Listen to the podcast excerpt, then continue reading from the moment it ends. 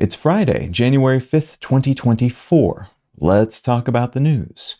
From BBC News, Iran leader vows harsh response to deadly bombings that killed 84 following a double bombing that killed at least 84 people and wounded hundreds more during and following a ceremony commemorating the assassination of the country's former spy master. Iran's supreme leader has said there will be a harsh response against those responsible. The first bomb was detonated near the cemetery where Qasem Soleimani, who was killed in Iraq by a U.S. drone strike in 2020, is buried, and the second went off about 15 minutes later along the path people fleeing the first blast were taking to safety. The Iranian president's political deputy has said he believes the U.S. and Israel are responsible, but the U.S. has denied any involvement and has said it has no reason to believe Israel was involved. Though this happened at a period of heightened tensions throughout the region, so even if it was committed by an extremist group, like a local branch of the Islamic State, it could still increase the risk of conflict between at odds nations because of what is happening in Gaza, the Red Sea, and Lebanon right now.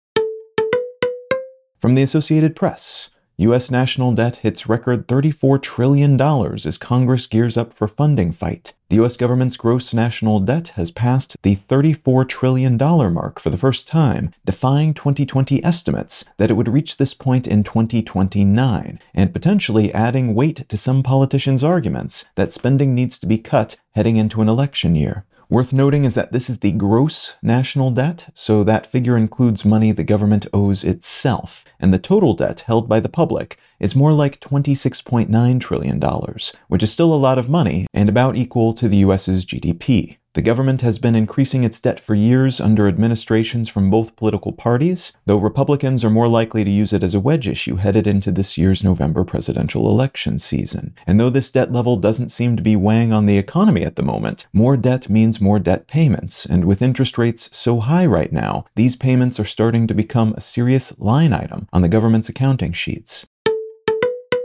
And from the Wall Street Journal, APA to buy Callon Petroleum in $4.5 billion deal. APA has announced that it will buy Callon Petroleum in an all stock deal that values the smaller acquisition target at around $4.5 billion, increasing the larger company's presence in the Permian Basin at a moment of rapid industry consolidation. A slew of huge multi billion dollar deals have been announced over the past several months as fossil fuel focused energy companies have snapped up smaller competitors in order to flesh out their presence in the U.S. Permian Basin Basin and the Gulf of Mexico in particular, leading into a period of increasing uncertainty because of climate change related issues and the enthusiastic deployment of solar and wind infrastructure, and at a moment in which it seems like there might be just a few last standing fossil fuel giants on the planet by mid century. So all the players in this space seem to be doing what they can to round out their assets and shore themselves up for the potentially impending oil, gas, and coal industry truncation.